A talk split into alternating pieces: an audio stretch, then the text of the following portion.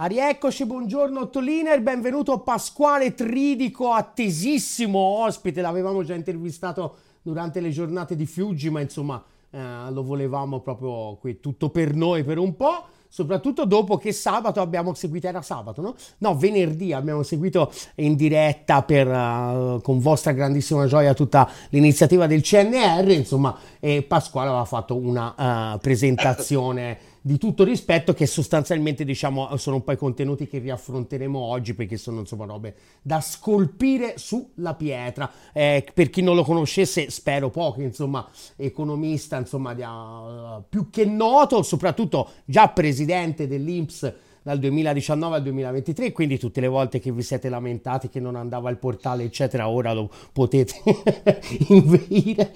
E ora, e ora coordinatore del Comitato per la formazione e l'aggiornamento del Movimento 5 Stelle, oltre ovviamente a docente di economia a Roma 3, no? Se non sbaglio, sì, esattamente. Roma 3. E, e, e diciamo, mh, mm, la cosa che volevamo, parto subito da questo, no? più o meno è la, un, un pochino la, il filone che appunto hai, segui, hai, seguito in quell'intervento lì molto efficace, no? Eh, eh, veniamo diciamo da 30 anni di eh, retorica sulla flex security, che poi come sempre c'è tutta la flex e la security poi non arriva mai, eh, che diciamo è di precarizzazione in generale il mondo del lavoro, eh, dove appunto diciamo gli obiettivi no, che, si, uh, che venivano in qualche modo uh, decantati erano aumento del tasso di occupazione, miglioramento della produttività, attrazione di investimenti, eccetera. Dopo 30 anni, diciamo che con queste tre scuse ci hanno massacrato bene bene. Da tutti questi tre punti di vista, che bilancio possiamo fare? Sì, grazie innanzitutto, è un piacere eh, per me essere con voi, grazie di questa opportunità. Rispetto a quei tre obiettivi, appunto, che sono sempre stati gli obiettivi di politica economica, soprattutto riferito alle riforme del mercato del lavoro che negli ultimi 30 anni abbiamo implementato, mi sembra che eh, non ci sia molto, anzi i dati dicono che il mercato del lavoro oggi è fermo come allora eh, e qui vorrei specificare anche una cosa, i eh, supposti aumenti eh, del, dell'occupazione che avvengono eh, in questi mesi sono appu- appunto più supposti, più ipotetici, più statistici, più ottici che reali. Mi spiego meglio. Noi abbiamo un tasso di occupazione che statisticamente oggi è al 61%, quattro anni fa era al 59% ed è eh, stato al 59% per circa 20 anni, quindi l'occupazione non è cresciuta. Ora si dice che sta aumentando adesso perché è cresciuto al 61%, ma il che non è vero se non in termini statistici, se non in termini di effetti ottici. Perché? Perché il tasso di occupazione è una frazione, cioè un rapporto tra il numero degli occupati al numeratore e le persone in età di lavoro tra 15 e 64 anni al denominatore. Ecco, questo denominatore negli ultimi anni sta cominciando a risentire dell'effetto calo demografico, quindi si riduce la popolazione in età lavorativa e quindi aumenta il rapporto, aumenta l'occupazione eh, come tasso di occupazione e non come eh, quantità eh, di lavoro in unità di lavoro standard. E qui arriviamo alla seconda specificazione. Se noi consideriamo l'occupazione in ore lavorate e non in teste impiegate, in ore lavorate non, non, stanno crescendo, anzi noi il picco l'abbiamo raggiunto prima della crisi finanziaria del 2007. Da allora purtroppo stiamo sempre arrancando, abbiamo visto alti e bassi, dopo Covid c'è stata una ripresa, ma prima di Covid c'è stata una, una, una caduta, quindi in realtà siamo sotto al nostro potenziale di ore lavorate perché appunto le persone o lavorano part time o sono precari o lavorano per un numero di ore inferiore e non costituiscono quello che per testa dovrebbe essere l'unità di lavoro lavoro standard, ovvero le otto ore. E quindi anche da questo punto di vista non c'è stato un aumento. La, la produttività eh, purtroppo non è aumentata eh, negli ultimi 30 anni, c'è stato un aumento cumulato pari al 12% in 30 anni, cioè vuol dire che è cresciuta di meno dello 0,4 per, 0,3-0,4% all'anno. Tuttavia anche quello 0,3 è curioso, però anche questo piccolo aumento di produttività che c'è stato non è stata nemmeno distribuita, perché al contrario sappiamo che i salari sono diminuiti del 2,9%, parlo del periodo prima dell'inflazione. Quindi anche da questo punto di vista purtroppo l'impatto delle riforme di flessibilità non hanno creato maggiore, non hanno favorito maggiore produttività. E infine, Nonostante sottolineerei in questi 30 anni c'è stata una rivoluzione tecnologica, quindi qualche segno nella produttività sì, si doveva sì. pur registrare. Esatto, esatto. E infine c'è, ma perché la produttività dip- dipende da altri fattori, come possiamo spiegare fra un attimo se vogliamo, e non da quelle politiche che sono state implementate. E infine la, eh, gli investimenti. Voi oggi sapete, noi tutti sappiamo di quanti investimenti stanno arrivando nel paese grazie al PNRR, circa 200 miliardi che sono stati appunto eh, che sono arrivati in Italia dal 2021 in poi. Ecco, eh, pensate che questo PNRR dipendeva dalla flessibilità che abbiamo fatto prima, anzi al contrario, eh, si diceva all'articolo 18 la sua abolizione avrebbe portato in Italia fiumi di investimenti dopo il 2015, al contrario purtroppo abbiamo avuto una riduzione del 25% nel livello di questi investimenti, sia pubblici che privati. Ripeto, l'unico investimento, la, la, l'unica crescita degli investimenti si può oggi eh, eh in qualche modo constatare se eh, riusciremo a centrare gli obiettivi del PNRR, ma che proviene da una decisione politica e non da eh, induzioni di flessibilità. Quindi quei tre obiettivi purtroppo non sono stati centrati dalle, dall'accanimento delle riforme sul mercato del lavoro in termini di flessibilità. Invece appunto, come già sottolineato, quello che si è visto appunto è la l'incapacità addirittura di tradurre quel pochissimo aumento di produttività, che comunque è un, un minimo c'è stato in salari, quanto questo è legato proprio al primo dato che dicevi appunto eh, per contestare l'entusiasmo sui dati dell'occupazione che sarebbero, no, sancirebbero il successo del governo Meloni. Mi ricordo editoriali su editoriali del Foglio quest'anno che ci hanno fatto parecchio ridere, che erano proprio controintuitivi, che dicevano noi guf- gufavamo e i dati sull'occupazione insomma dimostravano che invece stavamo andando a diritto, nel senso quanto appunto eh, questi dati qua sono appunto lavoro precario eccetera e quanto questo incide poi sulla capacità di eh, creare, eh, cioè di aumentare i salari e quanto questo ha a che vedere sul, non soltanto sulla tipologia di contratti che vengono, che diventano maggioritari, ma anche diciamo per fare cosa, cioè nel senso su cosa ci dicano anche di come è cambiata la struttura proprio economica produttiva del paese. Ma c'è un dato che dimostra ancora di più eh, quanto sto dicendo sul fatto che eh, questa occupazione creata in più è solo ipotetica e non è reale, ed è la crescita del PIL. Noi abbiamo una crescita del PIL pari, anche oggi il fondo certifica uno 0,7 per il 2024, uno 0,6 per il 2023, quindi abbiamo una crescita sostanzialmente stagnante. Badate, noi abbiamo una crescita 0, con l'inflazione galoppante, è una cosa che appunto stride. E allora, com'è possibile avere una crescita dello 0,6, 0,7, tra l'altro con l'inflazione alta, a fronte di un'occupazione che cresce? Risposta, vuol dire che questa occupazione che cresce o è fittizia o è frammentata o è, ha un numero basso di ore lavorate o è precaria o è sostanzialmente improduttiva. Diciamo così. Diciamo che è tutto questo messo insieme è precaria, è flessibile, è un numero di ore messo insieme e poi quando è tutto questo ovviamente è improduttiva, nel senso che non aggiunge nient'altro, è uno sforzo umano senza, senza eh, un, un, un, reale aumento di produttività. Quindi non è la buona occupazione, ma soprattutto non è la buona occupazione che deve cercare un paese ricco.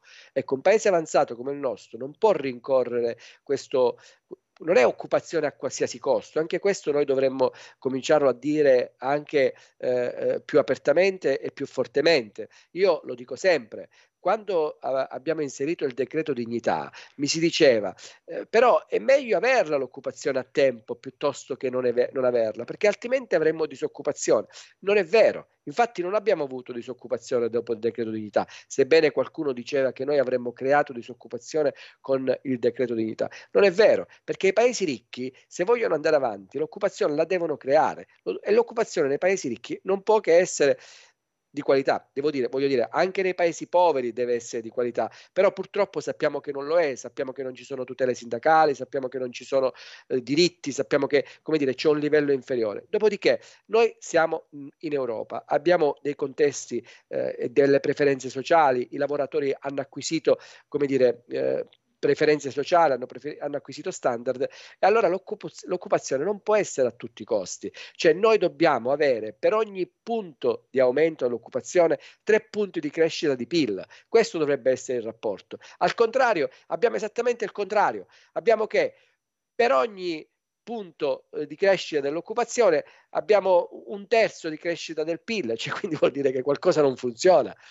È quello che dicevo. Allora, la risposta è che purtroppo questa crescita occupazionale eh, non è un'occupazione di qualità, è fittizia, è precaria, è un numero di ore basse lavorate. E appunto, ma questo co- cosa ci dice no? nel rapporto in particolare tra manifatturiero invece e servizio, in particolare una fascia particolarmente, eh, diciamo, uh, come dire, che crea poca ricchezza nel settore dei servizi come quella del turismo, cosa ci, dic- ci dicono questi dati qua rispetto appunto di come cambia eh, eh, eh la struttura produttiva del paese.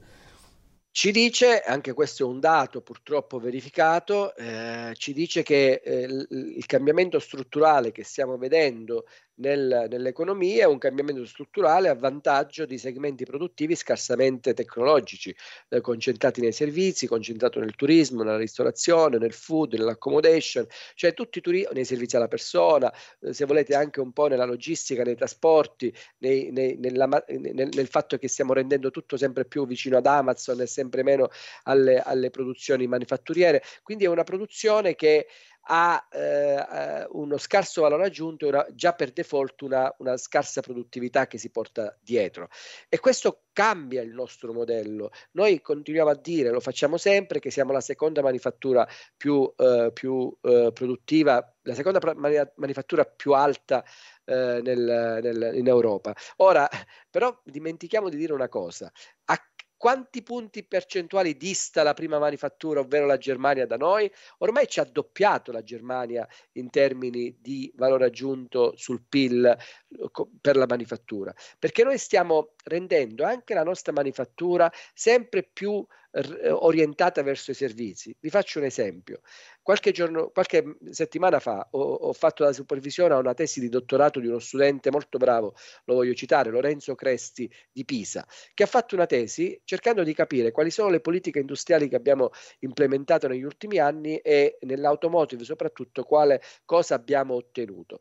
Bene, mi diceva, verificava con un'analisi empirica molto robusta che eh, eh nel settore automotive le macchine costruite dalla, dalla nostra dalla casa, principa- dalla casa italiana, se così possiamo dire, principale, ovvero la, la, la, Fiat, o meglio quello che era la Fiat, eh, è prodotta attraverso una filiera che comprende cinque paesi eh, e che o- ognuno di questi paesi contribuisce alla produzione, che sono Germania, Giappone, Polonia, eh, Italia stessa e Corea. Ebbene, eh, mentre la Germania ci fornisce la componentistica per, eh, eh, per, l'elettronica, la Polonia ci fornisce la componentistica per le gomme, per, per, gli assi e via dicendo, noi ci posizioniamo, sapete su quale filiera produttiva in questa componentistica? Interni. Gli interni. I sedili. Eh, i sedili, sì, sedili, interni, interni. tessile.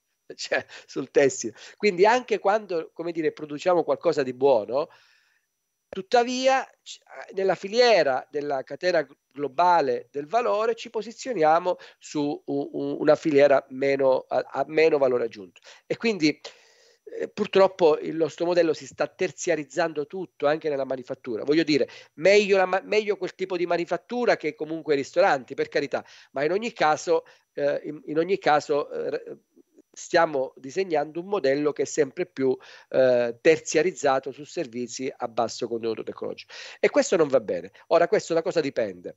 Dipende dall'aver a mio parere, reso l'interazione tra politiche del lavoro e quindi svalutazione del costo del lavoro e politiche industriali assenti. Cioè oggi non, non, noi non facciamo politica industriale, da una parte l'unica politica industriale che facciamo è la svalutazione del costo del lavoro e questo assorbe investimenti a maggiore intensità di lavoro. Più lo rendiamo economico, più gli investimenti sfruttano quella leva per fare competizione e questo ci avviluppa all'interno di una eh, competizione eh, verso il basso, che nel lungo periodo non porterà eh, progresso, non porterà eh, guadagni di competitività, guadagni di produttività e quindi alti salari purtroppo. Questo è il modello che io vedo.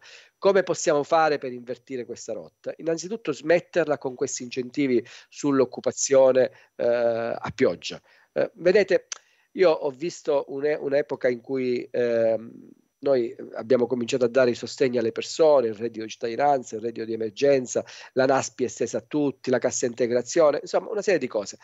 E avete visto qua, quanto siamo anche stringenti, chiediamo alle persone di fare determinate cose, chiediamo di andare ai centri per l'impiego, chiediamo di, di, alle persone di avere una soglia al di sotto della quale poi possiamo dare i sostegni, eccetera. Al contrario, quando diamo i sostegni alle aziende non gli chiediamo niente non gli chiediamo nulla, nemmeno, nemmeno che producono. A me sembra un, un, po' una contraddizione. Dovremmo piuttosto chiedere a loro un po' di più e forse un po' di meno alle persone che cosa fare, che cosa fanno. Ecco, io penso che da qui dovremmo ricominciare per discutere di politiche industriali. C'è una situazione a Melfi di grave disagio non solo per i lavoratori che subiscono cassa integrazione, mobilità eso, eso diverso la pensione. Vedete, noi riusci- metteremmo a, a Melfi non, forse 2000 persone se, se, se, questo scenario verrà confermato in, in uh, esodo verso la pensione, accompagnamento alla pensione e magari, come dire, riusciamo anche a fare felici una parte di lavoratori che tuttavia riesce a eh, ottenere un sostegno al reddito, eh, essere accompagnato alla pensione e, come dire, non creiamo poveri. Bene, d'accordo.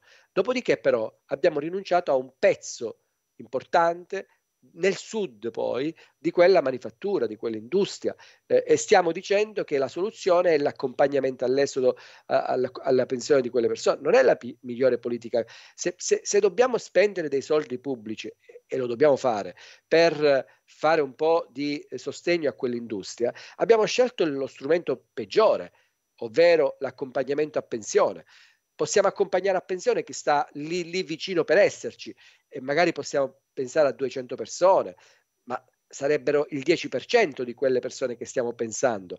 Non sto dicendo per carità che le altre le dobbiamo lasciare disoccupate, al contrario, sto dicendo che dobbiamo aumentare gli investimenti. Vedete, quando si fa ristrutturazione, eh, si può fare in due modi la ristrutturazione. Vedete ad esempio cosa succede in Alitalia, cosa abbiamo fatto noi del, del, delle, delle, aziende pubbliche o parapubbliche nel tempo. Quando c'erano problemi dicevamo, beh, dobbiamo ridurre le rotte, dobbiamo eh, creare degli esodi, magari mettiamo in cassa integrazione le persone e, e, e, così risaniamo l'azienda. E questo è un modo anche facile, oltre che oltre che crudele per le persone poi che, che ci incappano, ma facile di, di, di, di, fare ristrutturazione. L'altro modo più difficile, più da imprenditore, più da illuminato, dovrebbe essere aumentiamo le rotte, facciamo che cosa stanno facendo i, i, i migliori vettori in, nel mondo su questo. Eh, non penso che l'Italia sia dappertutto con l'Italia a collegare le città, a collegare i continenti, a collegare i paesi. Non abbiamo collegamenti diretti con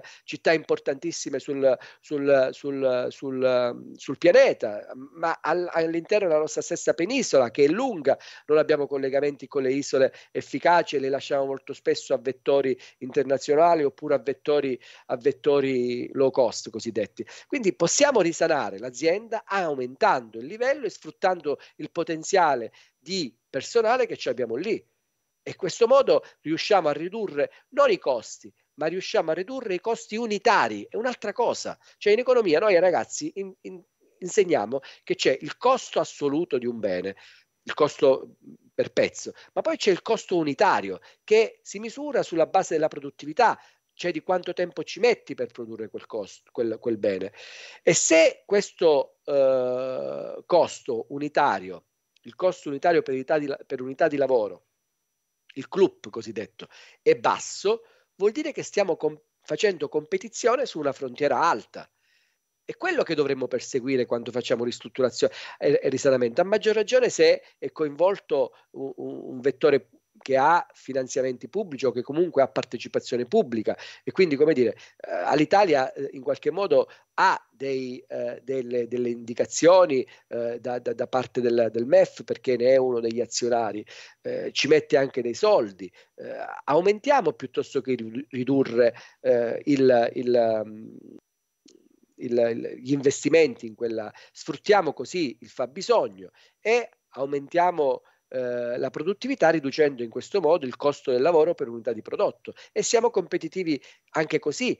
Non è che si è competitivi soltanto riducendo, anche perché se riduciamo, riduciamo, riduciamo, se lo portiamo a zero, a quel punto siamo super competitivi, proprio non entriamo nel mercato, eh, è come un bambino che non lo fai crescere. Insomma, a me pare che eh, appunto anche questa storia, adesso sto parlando di Alitalia, ma mi sembrava un esempio che calzasse così come quello di Melfi eh, sull'assenza di politiche industriali, sull'assenza di lungo periodo.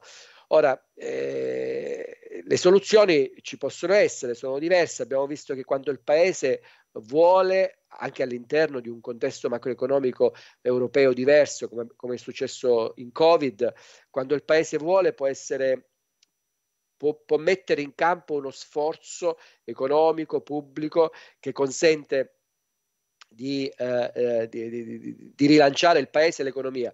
Eh, vi ricordo che quando abbiamo fatto in Covid 60 miliardi nel 2020 e poi altri 40-50 di extra deficit, scostamenti di bilancio, abbiamo fatto alzare il debito dal 130 al 160, ma negli, nei successivi due anni questo debito è ridotto dal 160 al 140% perché si è avuto crescita. Quindi, come dire, si possono fare politiche di disavanzo, in disavanzo, politiche che poi eh, danno dei frutti sulla crescita tale da ridurre, tale da ridurre la, eh, la, la, il debito pubblico stesso. No, proprio rispetto a questa cosa qua, no? Una domanda che ha anche un po' di poli- politica, nel senso, Cosa si può fare in questa direzione visti tutti i vincoli esterni che possiamo criticare, ma che nel senso esistono in qualche modo, no? E, que- e la domanda più politica è quello che si può fare rimanendo nell'ambito di questi vincoli esterni è sufficiente per creare, ricreare mobilitazione e consenso intorno alle questioni del lavoro? Forse l'ho sentito dire proprio da te o non mi ricordo se da Barbieri proprio durante il CNR, che era una, una riflessione interessante, nel senso che quando si parla ad esempio mi sembra era relativamente alla riduzione eh, dell'orario di lavoro a parità di, eh, di retribuzione. Dice, se, se, come battaglia politica mi, fai, mi chiedi due ore e mezzo di riduzione della, dell'orario di lavoro, non è sufficiente per ricreare intorno ai temi concreti della battaglia di lavoro quella massa critica, quel consenso che rompe no? anche la diffidenza, anche nei confronti ad esempio anche dei 5 Stelle stesse o di qualsiasi altra forza politica che può mettersi più no, in gioco per cercare di portare avanti un'agenda laburista in qualche modo, no? E, sì. invece se mi dici, guarda, il mio programma è un giorno e meno la settimana, cioè mi cambi la vita, allora lì si incomincia un po' a ragionare, no? E volevo capire se eh, con i vincoli concreti, che, che, che, domani si va al governo io e te, eh, con i vincoli co- concreti che ci sono, quello che si può fare, quindi anche sulla, su, sul quale si può fare una battaglia politica già da oggi, è sufficiente per ria- insomma, rianimare un po' di combattività uh, e di consenso intorno ai temi del lavoro che mi sembra facciano sempre fatica a trovare a fare massa critica, cioè si fa prima a fare consenso sugli immigrati piuttosto che su qualche ora la lotta al green, no? ora la, la, il tormentone è, la, è, è, è combattere diciamo, la transizione ecologica ciao e, e... insomma mi sono, mi, credo di essermi spiegato. Sì sì sì è chiarissimo. dunque eh, io penso che sui temi del lavoro oggi ci sia eh, abbastanza consenso nel fare alcune battaglie tipo questa della riduzione degli orari di lavoro, la quarta, eh, la, la, quattro giorni a settimana. Perché dico questo? L'abbiamo visto eh, nella reazione soprattutto dei, dei lavoratori, delle lavoratrici dopo Covid e lo stiamo vedendo tuttora nella, eh, nel fatto che eh, dopo Covid, ma anche già prima, eh, un pochino prima, avevamo cominciato a osservare in Italia, ma anche in altri paesi europei e anche negli Stati Uniti, fenomeni di, di grandi dimissioni, fenomeni di disaffezione al lavoro, fenomeni di eh, considerazione del lavoro come tra l'altro eh, anche nei, nei, libri di testo lo consideriamo, ovvero una disutilità, una disutilità che crea, che crea che crea uh, forti svantaggi e che quindi deve essere compensata, deve, essere, deve avere delle condizioni di lavoro adeguate, deve, essere, deve avere dei turni, deve, deve, deve, essere compensata da una serie di altri fattori che non sono più soltanto il salario, anche se purtroppo in molte aree del paese il, il salario continua a essere per, per, per, molti, probabilmente per la maggior parte dei lavoratori italiani, il principale, la principale della battaglia, perché appunto abbiamo il problema dei bassi salari. Tuttavia ci sono anche altri eh, fattori che spingono le persone finalmente a dire di no a delle domande di lavoro insufficienti. Eh, e lo abbiamo visto nel settore dei servizi, lo vediamo anche in alcuni settori di servizi alla persona o di, addirittura di, di, di eh, settori tecnologicamente avanzati. Quindi questo è qualcosa che sicuramente si può, eh, si deve eh, sfruttare, si può sfruttare perché, eh, perché le persone cominciano a valorizzare eh, il tempo meglio e più di prima. Lo diceva anche il Censis con un tono diverso, però lo diceva qualche settimana fa, eh, ci chiamava in qualche modo, se non sbaglio, i, i, eh, i sonnambuli, aveva coniato questo termine, no? eh, un paese in cui si faceva fatica a far risvegliare eh, la, l'affezione di nuovo al lavoro. Eh, ora, come fare a risvegliare l'affezione al lavoro? A mio parere, riducendo gli orari di lavoro a parità di salario che vuol dire poi far guadagnare le persone tempo oltre che potere d'acquisto. E quindi questo è sicuramente una battaglia da perseguire, una battaglia su cui c'è forte sensibilità soprattutto tra i giovani, una battaglia eh, che, che, che, che, anch'io sto perseguendo, anzi avevo, eh, eh, eh è stato una dei... Io avevo poche, eh, poche, eh, poche idee, insomma, è, una di queste idee è esattamente la riduzione del, degli orari di lavoro. Sì, poi questo è quello che hanno fatto, eh, che ha proposto adesso il governo, il nuovo governo Sanchez in Spagna, cioè una riduzione parziale, insomma, poi si vedrà come evolve la situazione, però la loro idea è proprio quella di portare l'orario lavorativo settimanale a 37 ore e mezzo, la proposta iniziale era più avanzata, poi il bisogno insomma, dei compromessi ha ridotto l'accorciamento dell'orario, e, però l'idea di fondo è questa associata a un pacchetto anche poi di tasse per le aziende energetiche e le banche, diciamo che più avrebbero guadagnato dal periodo Covid e dal periodo inflazione legato all'intervento russo in Ucraina. Però sì. mi chiedevo perché questo nel nostro paese in realtà poi è così minoritario a livello culturale. Cioè, poi in finiti la Spagna è un paese per certi versi strutturalmente anche più problematico dell'Italia, con un PIL minore, una popolazione minore. Perché in Italia fa fatica ad entrare un'idea simile? Cioè, nessuno, io non immagino, forse i 5 Stelle, però poi non immagino altri partiti eh, che si presentano in campagna elettorale dicendo noi proponiamo una riduzione dell'orario di lavoro anche solo di tre ore a parità di salario. Sarebbe anzi considerata una cosa veramente impensabile, cioè accendere un TG e sentire una cosa del genere sarebbe criminalizzato veramente seduta stante, cioè Confindustria, il centro e via dicendo. Quindi la domanda che faccio è perché questa, questa misura che sembra veramente di buon senso quando poi ce la diciamo tra di noi fa così fatica ad entrare nel sentimento comune? Ma vabbè, nel, nel, contesto attuale, come dire, io me lo spiego molto facile questo, questo, questo sentiment. Eh, Guardate cosa è successo con il reddito di cittadinanza e con il decreto di dignità. Cosa è stato fatto lì? Lì è stato cambiato, superato, abolito per, per molti, ma l'idea era molto semplice. L'idea era di dire che tolto il sussidio, le persone sarebbero state spinte a lavorare. Come dire, avete presente il topolino che insegue il formaggio? Il formaggio no, non glielo devi mettere sotto il naso, ma glielo devi tirare con una cordellina per farlo camminare alzandosi dal divano. Diciamo così, la concezione che si ha del lavoratore è esattamente mi pare, da, da, in, questo, in, questo, in, questo, contesto politico, eh, quello del topolino che deve inseguire il salario e tu glielo devi tirare, perché quello è dal loro punto di vista il, il, modo migliore per incentivare, per scendere, per spronare. Ora, il reddito di cittadinanza una cosa di buono l'ha fatta, a mio parere, ha reso il, la competizione con i bassi salari eh, più, più, difficile e ha reso meno ricattabili i lavoratori davanti a salari da fame. Questo l'ha fatto, ha creato una sorta di salario minimo nella testa, quella che poi noi economisti chiamiamo salario di riserva. E oggi però tutto questo non c'è anzi c'è esattamente il contrario, avete visto anche nell'idea dell'offerta congrua, il reddito di cittadinanza aveva delle condizionalità, sì, però erano molto meno pregnanti rispetto a questo, erano tre offerte di lavoro, qui c'è un'offerta di lavoro ovunque essa sia, eh, quindi se un imprenditore ti offre di fare il barista a Milano a 1500 euro, da, dalla Sicilia ci devi andare perché se no ti tolgo eh, l'assegno di inclusione. Ecco, questo è lo schema che si è costruito, una condizionalità molto forte perché bisogna spingere le persone ad andare a lavorare, bisogna fare contenti probabilmente eh, un, una, una, un blocco sociale diverso. Oggi il blocco il blocco sociale di riferimento di questo governo a me appare molto chiaro, l'abbiamo visto nella riforma fiscale, l'abbiamo visto nella, chiedo scusa, nella, eh, nella, nella flat tax incrementale, l'abbiamo visto nella aliquota eh, fissa per i lavoratori autonomi fino a 85 mila euro. Diciamo così, c'è un po' un'alleanza. Gli autonomi non sono pochi in questo paese, sono 5 milioni. È uno, è uno dei, anzi, è il paese con la più alta incidenza di autonomi eh, in termini percentuali e anche in termini assoluti, nonostante noi non siamo il paese più grosso, eh, c'è prima di noi la Germania e la Francia, ma noi in termini assoluti abbiamo più autonomi rispetto a tutti gli altri.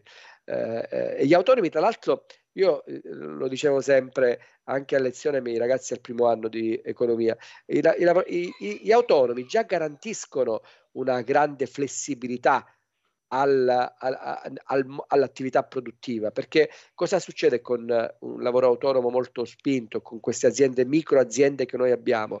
Sostanzialmente appalti dei piccoli servizi alla, all'interno delle aziende e quindi non hai bisogno di lavoro a tempo determinato, ma eh, ti, ti servi dei lavoratori autonomi. E quindi quando tu sfrutti tanto lavoro a termine e poi hai la possibilità di accedere a un enorme bacino di lavoro autonomo, hai una, un'attività produttiva molto flessibile, molto eh, diciamo così, congiunturale. E, e, e, quello rimane, secondo me, il blocco sociale, un blocco sociale di riferimento di, di, di, eh, di questo governo, senza, senza, dubbio, non stiamo dicendo nulla di, trascendentale, quindi eh, oggi il consenso eh, è difficile da creare su quei temi perché devi passare per quest'altro blocco sociale e quest'altro blocco sociale non è esattamente piccolissimo, è, è, un, è un, blocco sociale altrettanto grosso eh, in termini numerici. Quindi, come dire, bisogna cercare poi di fare a quel punto una battaglia eh, probabilmente anche sugli stessi lavoratori autonomi. Eh, qui eh, eh, bisogna fare una riflessione anche politica, anche di consenso elettorale. Ci sono molti lavoratori autonomi, eh, tanti lavoratori autonomi, che soffrono delle stesse incertezze di reddito e di tutele che soffrono eh, molti lavoratori dipendenti. Pensate a tanti lavoratori che sono costretti a essere autonomi con la partita IVA, pensate a tanti professional, eh, ovvero anche avvocati o, eh, che, che, cominciano ad avviare delle attività con... Ecco, questo questo blocco sociale eh, ha gli stessi problemi che ha probabilmente un, un, un, il lavoratore eh, dipendente e, e, e, per loro può essere attrattivo qualcos'altro rispetto. Cos, cos'è che qual è la mia idea? Per essere più, più, più, più aperti e più eh, sinceri. E, e, tra l'altro cose che abbiamo anche perseguito nella scorsa legislatura eh, ci devono essere delle tutele universali che devono valere per tutti, anche per i lavoratori autonomi. Anche perché se tu dai queste tutele, a quel punto il lavoratore autonomo non si sente più nel diritto di dire io devo evadere oppure io devo pagare meno di tasse. Cioè se io do la cassa integrazione anche all'autonomo, avete capito bene che cosa ho detto? La cassa integrazione anche all'autonomo. Cioè ci sono dei periodi in cui gli autonomi hanno delle difficoltà. Bene, noi durante la durante il periodo Covid l'abbiamo fatto, abbiamo creato uno strumento sperimentale che si chiama Ischro, che è una tutela per, per questi lavoratori che perdessero un, un ammontare di fatturato. Quando tu dai l'assegno unico per i figli anche agli autonomi, l'abbiamo fatto, perché prima gli assegni per i figli andavano soltanto al nucleo familiare, sulle, sulle buste paghe dei lavoratori dipendenti. Abbiamo reso universale questo strumento. A quel punto, se gli dai anche la malattia, ma se gli dai anche le ferie forfettarie, io l'ho fatto anche all'interno dell'INPS perché abbiamo un, blocco molto importante di, di, medici, medici che non sono dipendenti dell'INPS ma sono eh, convenzionati cosiddetti, lavorano per INPS, però lavorano esclusivamente per l'INPS a quel punto. Abbiamo fatto un accordo sindacale per cui quei medici lavorano esclusivamente per l'INPS come lavoratori autonomi, ma esclusivamente per l'INPS, hanno a quel punto diritto a una serie di tutele tipiche del lavoro dipendente, ovvero la malattia, le ferie, forfettarie perché non le puoi inquadrare come se fosse un lavoro subordinato. Ah, qual è la costante di questo ragionamento? È che nel momento in cui lo Stato decide di dare delle tutele universali a tutti i lavoratori, a quel punto chiede lo stesso sforzo collettivo in termini di tasse. Chiaro. Gabriele, non so Quindi se c'avevi altro. Vai, vai. Solo una domanda, una sorta di modello nordico, cioè a me una cosa del genere ricorda molto il modello nordico, quindi un sistema assistenziale universale, universale. che vada a coprire le esigenze di tutti, quindi. Esattamente, eh, il modello deve essere un modello di welfare universale eh, io lo vedo bene anche come modello eu- europeo universale, cioè eh l'Europa se non comincia a dotarsi di strumenti sociali, l'Europa poi che, che, è la patria del, del welfare state, no? da Beveridge a Bismarck, il welfare l'abbiamo inventato noi. Ora, se non costruiamo a fianco alla gamba monetaria della zona economica e eh, monetaria dell'Unione Europea, a fianco alla politica di sicurezza che pure abbiamo in qualche modo, a fianco alle altre politiche, anche alla politica agricola comune, si parla molto di agricoltori in questo periodo. Insomma, se non affianchiamo come politica comunitaria anche la politica sociale, eh, un welfare europeo con principi solidaristici universali, gestito direttamente per parte, per quota parte da Bruxelles, quindi con un bilancio comunitario. Ecco, se non, se non lo facciamo, eh, rischiamo di, di, di, di rischiamo di accentuare le crisi asimmetriche che si verificano nell'Unione Europea e rischiamo di, di, di, di autoinfliggerci punizioni che potrebbero essere facilmente superate. Quindi io vedrei questo sistema con un doppio livello, eh, così come avviene per, per altre politiche all'interno dell'Unione Europea. Un livello europeo universale, Uh, un livello poi di, di, di, Stato membro, magari articolato più uh, su diversi criteri, ma insomma uh, entrambi in questo modo interagiscono per completare la, la, la, la, protezione universale delle tutele. Chiarissimo, chiarissimo. Io non ho altre domande, Gabri non so se c'hai altro. Io ti ringrazio tantissimo Pasquale e niente, do, do, do, eh, speriamo insomma di, di, di, rivederti presto perché su queste cose qua insomma eh, c'è necessità di, di, ritornare a battere un po' soprattutto noi insomma che ci occupiamo sempre di robe internazionali, macroeconomia, invece insomma un po' di politiche del lavoro eh, ci fanno sana solo che bene, un po' di sana politica del lavoro ci fa solo che bene. E quindi grazie ancora a Pasquale, grazie a, a Gabriele, grazie a tutti gli ottoliner, ci rivediamo presto, buona serata a tutti, ciao ciao! ciao grazie.